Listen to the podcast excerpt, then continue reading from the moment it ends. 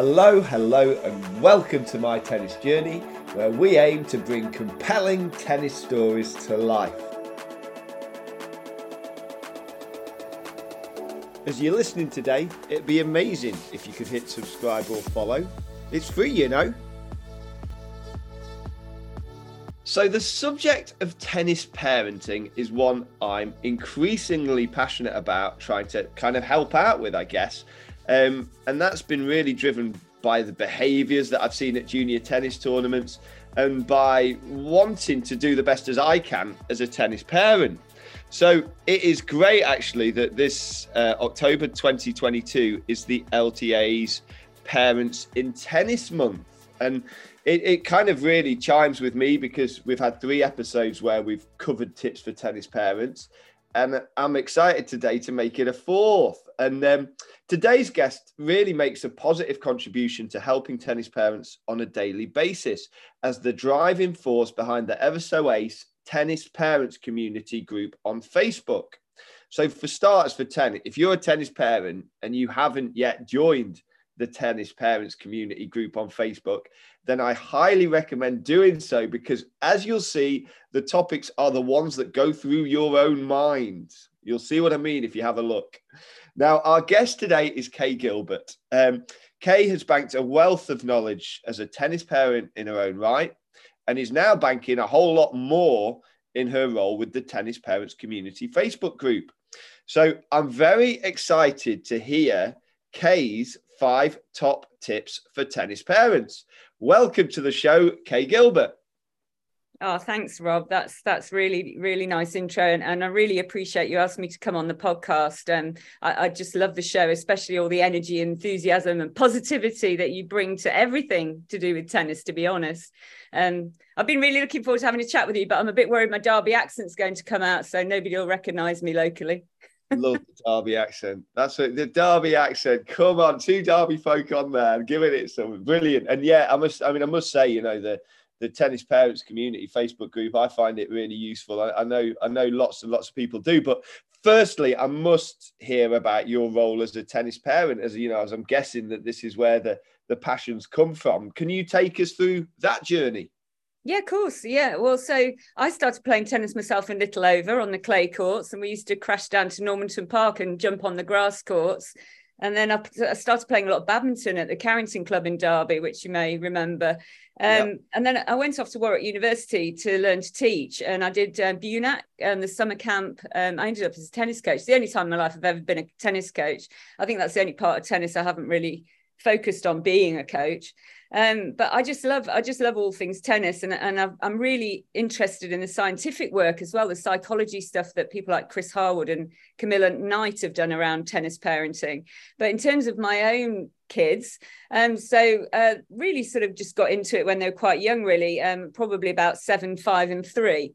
Uh, so I've got girl, boy, girl. And um, the eldest two just started after they've been playing on the beach, and we thought actually they've got quite good hand-eye coordination, you know. So we'll, we'll sign them up to the local club and, and do a bit of after-school club stuff. Um, yeah, they, they just showed a talent, and I think my son particularly, he just blended in with the older age group. He went into the same squads as my daughter, um, and he was quite small. He grew quite late, um, but but people used to say, "God, look at him. He's quite good. You know, he's quite good, isn't he?" So, being where we are, which is on the edge of Wiltshire, Somerset, and Avon, uh, it wasn't long before we ended up at Team Bath. I mean, what a postcode privilege Team Bath is, I have to say. Um, such experienced coaches, just amazingly blessed to have that on our doorstep. And uh, by the time Ross worked his way up into the academy, every squad was like a grade two. You know, we we we'd sort of rock up straight out of class really and and just sort of drive down the road. And you'd have families coming up from Cornwall you know one of his best mates was from Brighton they're coming in from Wales you know. Just so privileged to be so near a, a great facility. Yeah and I guess I guess the point for tennis parents listening is you've done the hours. You know what it's like to be taking the children to training. You know what it's like to be taking them to competitions, uh, starting locally, and I'm guessing moving regionally and even nationally, and all these sorts of things. You you understand, and and tennis parents know that it is a very unique thing to be a tennis parent at a competition, for example. But you've done the miles on that, yeah. Yeah, definitely, and, and not just in tennis actually, because at that stage my kids were doing all sorts of sports. You know, and the girls were particularly interested in netball. Um, my youngest was a gymnast to quite a high level. She then went into trampolining, and both my girls played as well, but they didn't have the same. Um, I suppose there wasn't the pool of girls uh, back then in this area. And, you know, you often find that a good grade five player ends up thrown into a grade four where they're a bit out of the depth, and then a good grade four player ends up in a grade three where they're always losing in the first round to these top superstars. So, you know, it's quite disheartening, I think, at that time, particularly for girls in this area. We just didn't have the, the volume. Um, and and they, you know, I also thought they wanted different things out of it as well. They weren't so into perhaps probably my eldest was quite into competing, but my youngest wasn't at all. She didn't want to beat people. She didn't want to, she'd apologize if she hit a winner. And she was the one that was actually ta- uh, talent ID'd out of all three of them. But she, she just, and, and, I'm really proud that, you know, they all in their own way still are involved in sports and involved, um, uh, certainly Ross is still involved in tennis greatly. He's a tennis coach now and, and still a player, really. Um, but yeah, it's it's tough as a parent. You're driving from one end of town to the other, and again, postcode privilege over Team Bath because there's an awful lot under one roof there. So my kids were playing netball there, they were swimming there. Sometimes they were in the trampolining hall. Everything was on site. So I got a bit lucky with that, but nonetheless, I'd sometimes I'd be up and down there four or five times a day.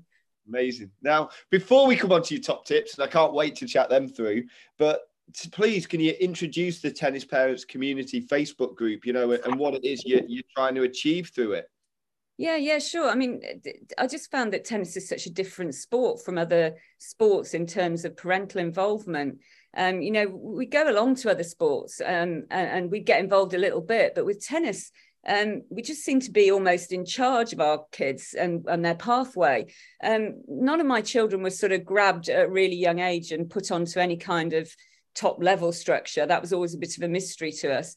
But you know, um, if I say that we even went along to Wiltshire local um, uh, uh, stuff and and were never particularly picked out, but um, because they were training in such a great place that, that they did all just progress and and I learned so much because we had so many parents coming in and out of the building as well. And um, I, I, think, you know, because I was also um, going across from the girls' circuit to the boys' circuit all the time, I was seeing so many different people. Um, so, so yeah, I, I've always wanted to sort of get my head around that and, and I, I, sort of had a few a few ideas about how I could help parents but it's not until recently when the Facebook group phenomenon happened and then Simon Spalter had set up the volunteer uh, the tennis volunteer community.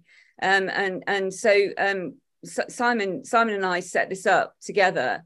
Um, and and the idea really is you know we don't want to I've never wanted to portray myself as an expert I mean, everybody's different. Everybody's journey in tennis is different. Everybody's kids are different. Everybody's family structure is different. But what I'm really interested in is hearing about other people's experiences and then trying to work out for myself how I can best support my own kids. And I thought, yeah, this is something that I think we can now easily do with Facebook. So, so yeah, set up the group along with Simon, and and um, and no experts. It's just it's just um, trying to start conversations. To be honest, it grew very organically because I didn't really know what people would really want out of it. But as it's developed, I think I've realised that what they want is some conversation starters.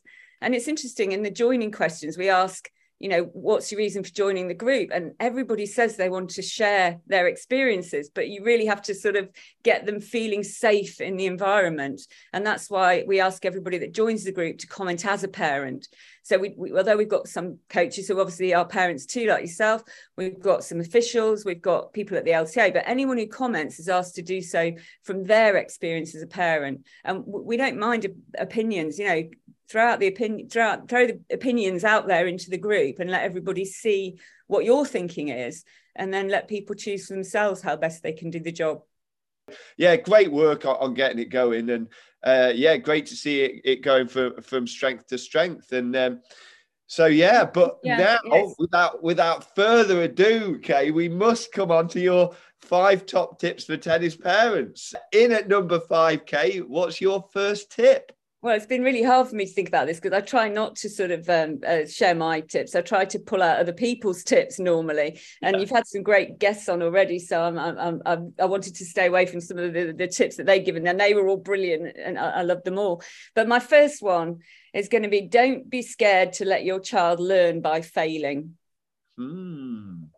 I'm still working on this as a, as a principal, even though they're now nicely uh, in their 20s um you know as a, as a parent we always want to try and stop them from making mistakes don't we? Don't we? Because when they're little you know don't burn yourself don't run into the road don't go near the edge. You're so petrified of, of protecting them um in their world. And and you know learning takes place when you fail you know as long as you don't fail too dangerously. And and isn't tennis a fantastic way to learn to sort of lose? I mean you're losing points you're losing games you're losing sets you're losing matches. Even even in in the best year Djokovic ever had he was losing you know such a high percentage of everything. Um so failing's good. Um i just think it teaches children how to solve problems under pressure and, and find solutions and learn from mistakes. And you know don't don't steal that opportunity from your child. I love this. I love this. And you know wouldn't it be nice if, if it was a fairy tale existence of a life where you never lost and everything always went your way? But that is not life. You know you come back to the point that ronan keating sang about that life is a roller coaster. Life is a roller coaster one of the absolute beauties of tennis is the fact that it's a microcosm of life and you Absolutely. can't win all the time. You can't win all the time at life. But what tennis teaches you is it's okay to lose, it's okay to fail, you know, because it's actually how you learn so that you can get back up and go again on that roller coaster of life, that roller coaster of tennis. And I actually think that like learning to fail, not being afraid of failure, actually is so liberating for no. for, for, children that they, that, that, that they just gain massive life experiences through it and actually perform better in the tennis court, perform better away from the tennis court because they understand that at times they are going to fail and the anxiety is not there around that. I mean, we all want them to be stimulated. We don't, we don't want them to sort of go, oh, whatever, I'll give up at this point. But you know, I think also um, keeping it real when they when they actually do come off court and, and you're having those conversations at some point. Um, I heard so many parents saying things like, "Well, you may have lost, but you were the better player." And, and and that's you know that's kind of okay i think what they meant by that was technically you're the better player yeah. as in technique but you know what about all the other parts of tennis? Let's keep it real. Let's let's you know sort of and i, I, I won't um, talk any more down that because it brings me on to another of my my points actually. But if you i don't know whether you've ever seen stan wawrinka's tattoo. Ever tried ever failed? No matter. Try again. Fail again. Fail better. Love it. I didn't know that I yeah, right up his arm. It's fantastic. It's, uh, it took me a while to work out what it meant. Fail better. Isn't that a weird thing to say? Fail better. but it basically means, you know, you're always going to fail. So just keep improving. It's all about the growth mindset. Right. You know, I love that. I love the tattoo. It's come to, I mean, tangent. I love a tangent. But bizarrely, last night as I was going to bed, I was thinking about if I ever got a tattoo, what would I get? And and I thought, I've just solved your problem, Rob. not, as, not as deep as Stan, but I thought like a dolphin. Yeah and I thought like a dolphin because it seems so like free and fun loving and liberated. And maybe it Stan's quote that leads you to being able to be a dolphin, to being able to be free, to like enjoy and, and those sorts of things. But that, that's brilliant, Kay. What a, what a fantastic opener. And I must have a look at Stan's tattoo.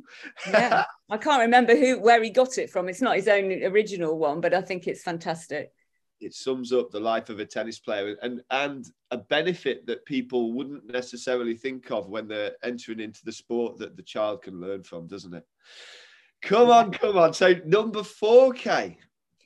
Uh, so this one, um, you know, it took me a while to work out. Really, you know, um, I've summed it up as you're the most significant role model to your child, and I think that you know you really do have to consider the qualities, the behavior, and the values that you'd like your child to have as an adult in tennis, but in life. Um, you know, it's really hard, but you have to think so carefully about how you behave and and your body language and and what you say. Um, just just all seeps in there. You know, kids don't start listening the day they start talking and it's the same with behavior. So if you you know if you want to get them to, up to an age of 14 when they're probably not going to be as listening as much to you um, they're going to be listening to other role models probably outside of the family which is part of letting go isn't it and part of growing up. But you've done you've got to get the work in there early on and surround them by good role models but uh, understand that you are their best the, the most significant role model to your child. So so important. And even like the way if you think to being at a tournament or being at training and you're on the sidelines and your your child is acutely aware of of your every of, of what you are doing. And it's not just the fact that you know you may be completely silent but if you're pulling faces or shaking your head or looking ex- exasperated when they've missed an easy ball those sorts of things in a child can really affect their their feeling about themselves of whether you know of, of their well-being really.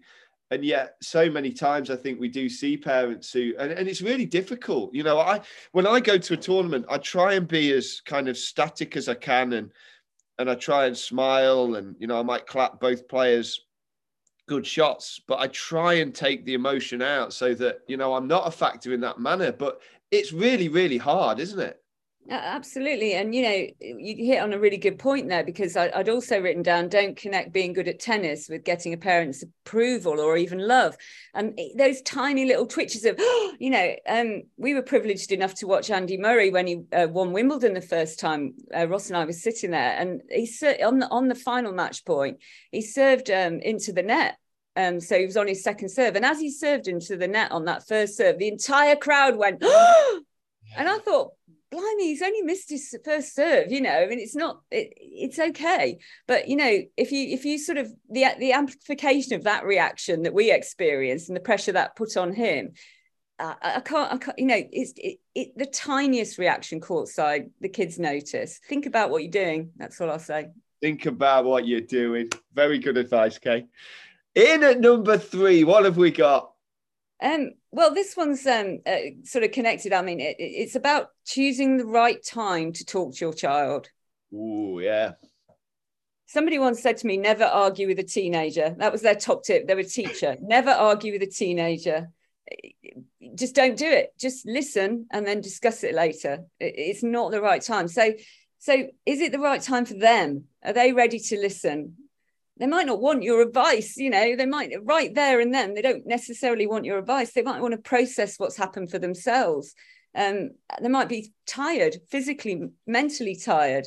Um, I'm obviously I'm talking particularly here about when they've just come off court you yeah. know it, don't you don't have to be that person that, that when they come off court says oh how did that go? What did you think about oh that backhand oh that one you missed whatever it is.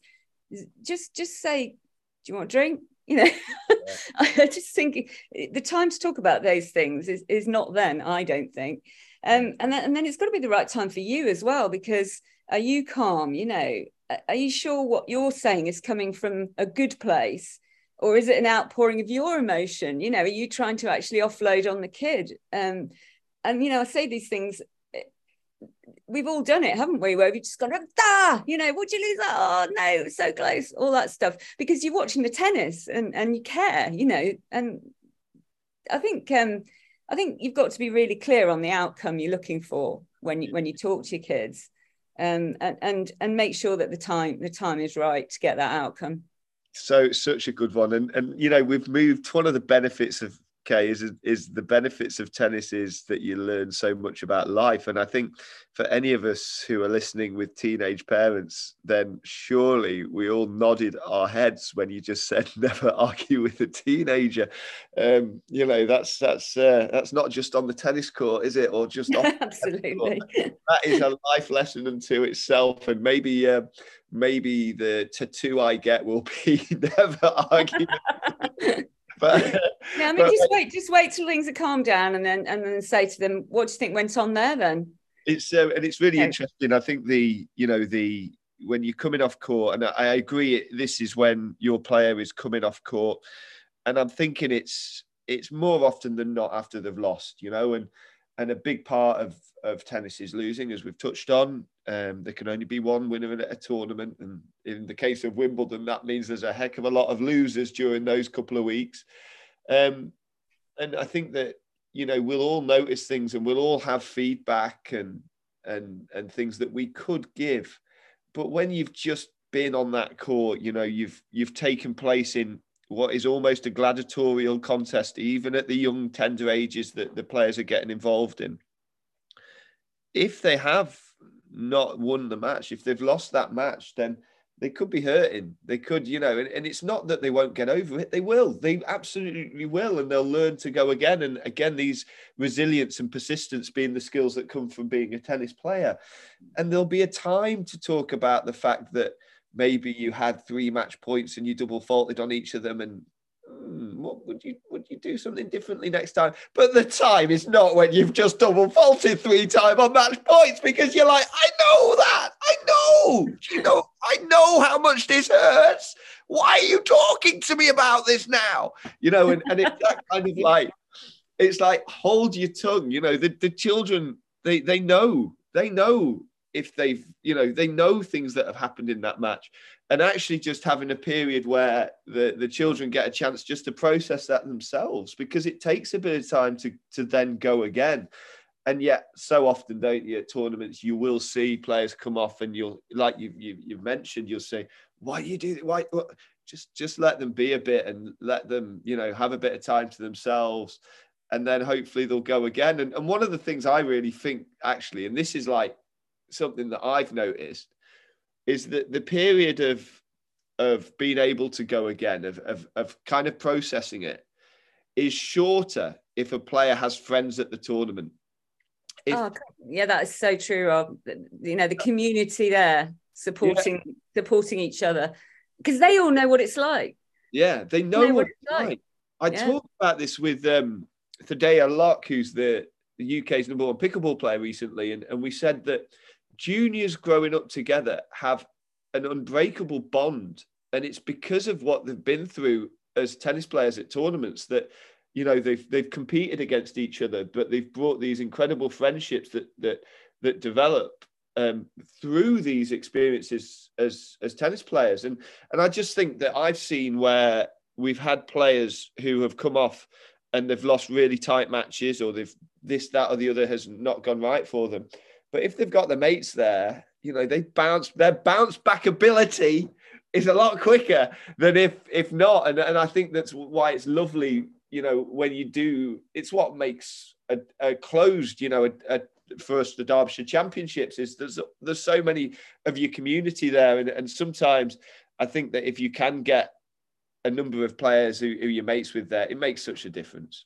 I, th- I think I think you're right, and and I think this is this is probably um, why I'd also suggest you don't necessarily drive away straight after a child's lost in a tournament. Yeah. You know, it, you know, if they get off court and they go, "Can we just go?" You know, then then fair enough. But but you know, if you hang around a bit longer, and actually, my kids were sometimes all three playing in a tournament, so they sometimes didn't have a choice. So even though they'd lost a horrendous match, they'd be coming back tomorrow to sit and watch the sister. You know, so you know just being being there and, and seeing it in perspective and and Ross once famously came off a court having lost a very close tiebreak when there was lots of let's say uh, uh, what should, how should we term it, Rob? Um, some questionable. Um, um, yeah, let, us go the other way. Let's say um, there was some um, uh, accidental mistakes on line calls. Yeah, you know, and, and, and, people were buzzing about it, and the parents were buzzing about it, and he he'd lost, and he came off court, and I was like, "Oh, what are we going to get?" You know, he's quite young. And he said to me, "Can I have 50p, mum?" And I said, "Oh yeah, what, are you doing?" And he said, "Oh, m- me and his opponent, we're going to play pool." I was like, okay, you know, I was expecting this, oh, you know, but he didn't, he didn't care, he didn't care. So maybe he was a bit more mature than than me about it. But I, at least I gave him that space I didn't hit him with something the minute he'd walked off the court. And Ross is Ross. I mean, what testament to the young man at that point in his career that he could come off and be so resilient that he could do that. And he knows he knows what's happened, and and he can do it. That's that's just wonderful. I absolutely love that. Just to go back on, I think um, my kids did benefit from not being told they were amazing. They were in a pool of amazing kids, so um, you know they, they they were they were great players, and they probably didn't realize how good they were. You know, even my eldest, if you've gone into any school in Wiltshire, I used to say to her, if you knock on the door of any school in Wiltshire, you won't find anyone who can beat you at tennis except the two girls you already know who were born in your year you know but they don't realize that because they're sitting in a pool of much better players. So i don't think they ever had the target on their back. And i, I think they just they, they kind of always had this lovely position of being the underdog. Um, there was research done 2004 i think it was research done of the top players juniors. And uh, i'm going on recollection now but of the players that were like the best the absolute best at the ages of 10 to 12 the research tracked them through to whether they became professionals. And often it wasn't the children who were best at 10 to 12 that actually made it all the way through.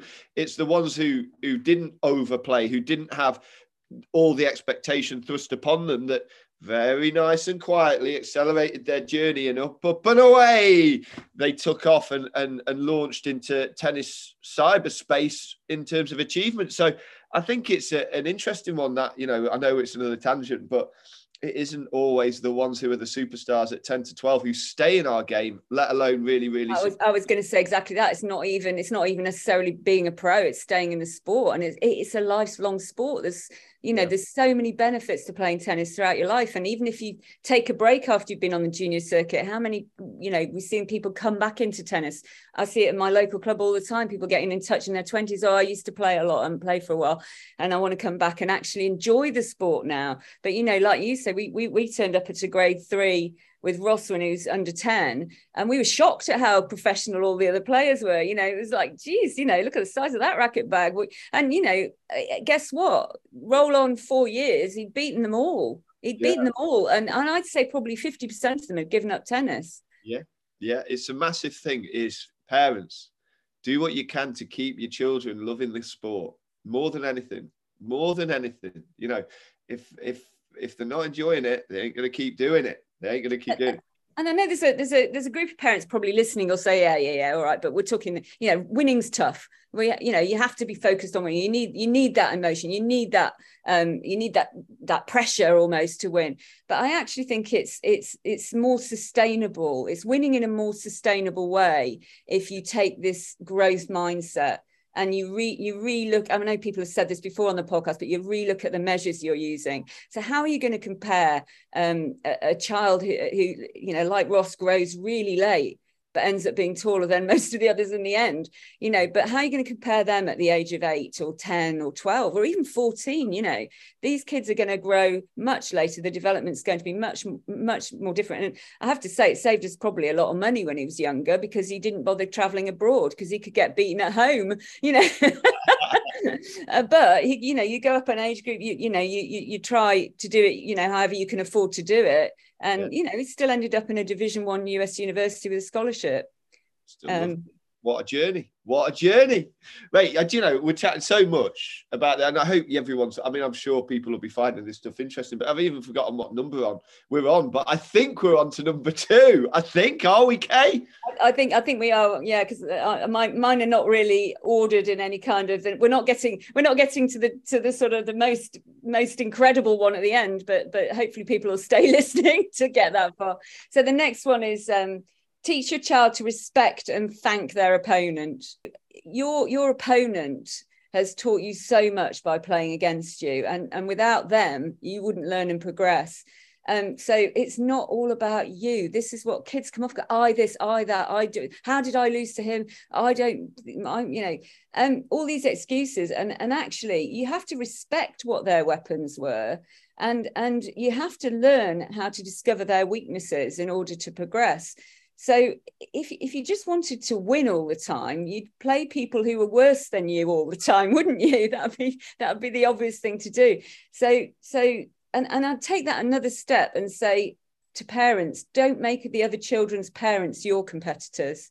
Mm. Make them your community. And this is where the parenting group comes in because it's hard when somebody's got a kid exactly the same age as your kid and you're you're vying for the same spot on a team um, or, or, county or what, whatever it is, or even the, the, the attention of the coach in that facility or whatever it is. The fu- the funding maybe it's hard to really uh, buddy up with that parent uh, in an open and honest way, and that's why the parent group is there to help people buddy up with people across the different sexes, as in you know the sort of the uh, girls circuit and the boys circuit you know you can you can talk openly to each other because you're not going to be competing directly. And you can you can open up to people who've perhaps further on the pathway of supporting their kids or perhaps people who are just starting out. Yeah. so so you know d- don't make other parents your competitors and and keep that post match analysis real. Yeah. Don't make other parents your competitors is a fascinating one and it's one that, that i don't think we have discussed at all. I mean, you know, clearly, if a player is going to respect the other player, that's great life lesson. But it's also going to be led by the example of the parent. If the parent isn't respecting the other parent, then how can coming back to an earlier one, how can you expect the player to respect the player? And you know, I, I was chatting to a, a good friend of mine who I played junior county cup with actually yesterday about this, and we said he's a tennis coach, and we said, if you can realize early on that the chances of your player becoming a professional, let alone a Wimbledon champion, are minuscule, and that statistically is the case. It is minuscule, but what you're getting involved in is these incredible journeys, life lessons, the chance to go to America, whatever it might be, these amazing journeys. But if you realize up front now the chances of your player becoming a profession, um, professional are minuscule. Why would you ever fall out, envy, disrespect another tennis parent? Because they're in it in the same way. They are part of the same community. And one of the incredible benefits you get from being from tennis is the life lessons is the relationships you develop it is the for the player it's the relationships you develop and for the parents it can be the relationships you develop because you're going through similar things. You're going through similar emotions similar pressures and and you can share that you know. And i know my mum like i was not a good young tennis player attitude wise you know. I'm sure many people would testify this. But i know that like my mum gained hello mum i know you gained a lot of strength by sitting watching like with a flask and you got very friendly with other tennis parents and maybe you'd even have a little dram of something once in a while. And uh, you know i know now that i'm a tennis parent you know I, I, can get amazing relationships with the tennis parents. These are not these are not the rivals. And and tournaments would be a heck of a lot more healthy as an environment if parents could feel part of a community rather than competitive to each other I totally agree. I mean, uh, you know, we're moving on to my final one here, Rob. So I've got to be careful what I say, but I, I, you know, yeah. there's an overlap there. Um, but you know, I think you, you know, you you need to you need to make sure that um, your children feel like they're entering a, a, friendly environment when they turn up at a tennis tournament, not that um, everyone's hanging over a balcony to hope they fail. You know. In at number one, it sounds like we're very close territory wise to it anyway. Yeah, no, we are. We're knocking on the door. So, um, my final one, and anybody who volunteers with me in tennis, because I'm actually the workforce lead for Avon, and I also support a club in in um, in Wiltshire that I'm a member of, and and do all of their marketing and social media for them. So, yeah, be a member of uh, of the tennis community. Don't be a customer. Don't be a customer. I know that coaches charge you money as a parent, and you expect you know that to be a service, but partner up with the coach have a shared shared um, understanding of, of how that relationship works. Join the tennis community. You, you'll get loads out of it. And you, you know you may not realize but there's loads of volunteers in tennis. That they're, they're all over county pretty much is all volunteer run.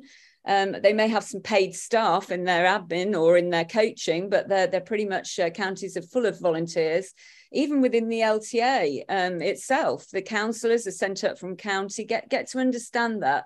And, and also at competitions, I don't think anyone goes to be um, a referee to make to make their fortune. You know, it's long hours, it's hard work, and uh, and and you need to be on side with them. Um, maybe maybe you could become one of them when you're not charging up and down the country, taking your own kids to stuff. Maybe when your child gives up tennis, it is something you'd like to give back to the sport. You know, even just training to be an official now while you're a parent is beneficial.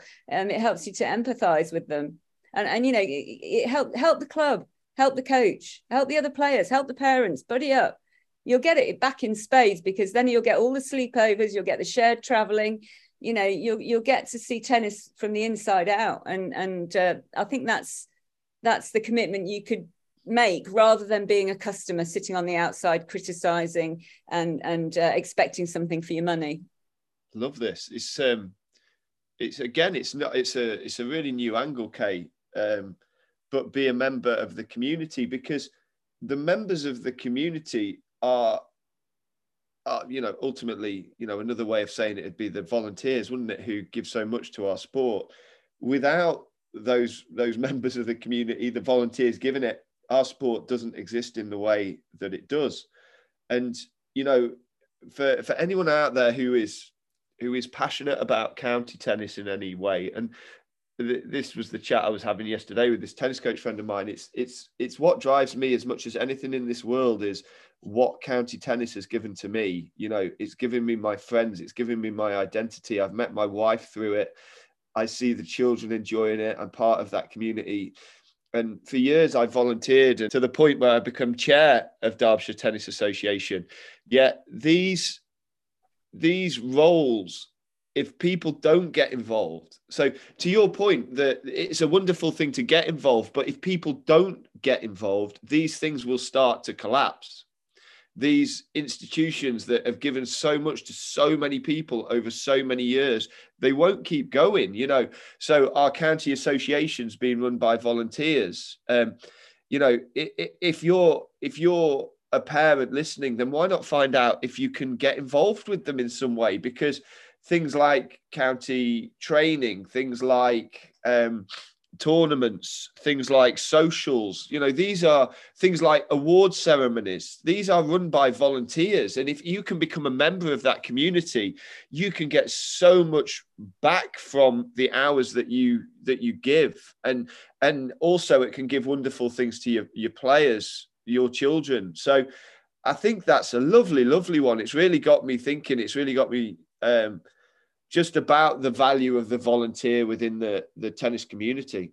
Yeah, I, I think I mean it does come back to role modeling the behaviour you want to see in, in your kids. You know, the, the, the LTA are crying out for young volunteers and you know getting to be tennis leaders, for example. But that's an amazing program. It's been revamped and it, and even doing the level one. You know, getting involved in the community, and I, I think um, they'll get so much out of that. And possibly, you know, remember as well that um, Ross now as a tennis coach, um, he's just started an, um, a position at Bristol University, and he's bumping into all the people that he knew, not only growing up, but as coaches, but but who were players alongside him. And yeah. and you know, I'm I'm I'm sort of bumping into people through um, through through the work I do volunteering that I knew when when my kids were little and they were either coaches at clubs nearby and you know you start to see things. I, I remember standing on the balcony once at Bath University and a, a, parent said to me my son's been asked to play for county. Well if they want him they're going to have to send a taxi and I just thought, whoa, that. But but you see, I don't really blame the parent in that situation because I think we're really bad um, at explaining and educating people as to how the infrastructure of tennis works. And once people understand that, and they understand, and this is why tennis opened up, and what Simon's been doing with the volunteer community in tennis, and really connecting all the volunteers around the country uh, to share best practice and talk about what they get up to. And the LTA are really opening up and listening to that and starting to explain back how they work as a structure, where the funding comes from, where it goes to, and why.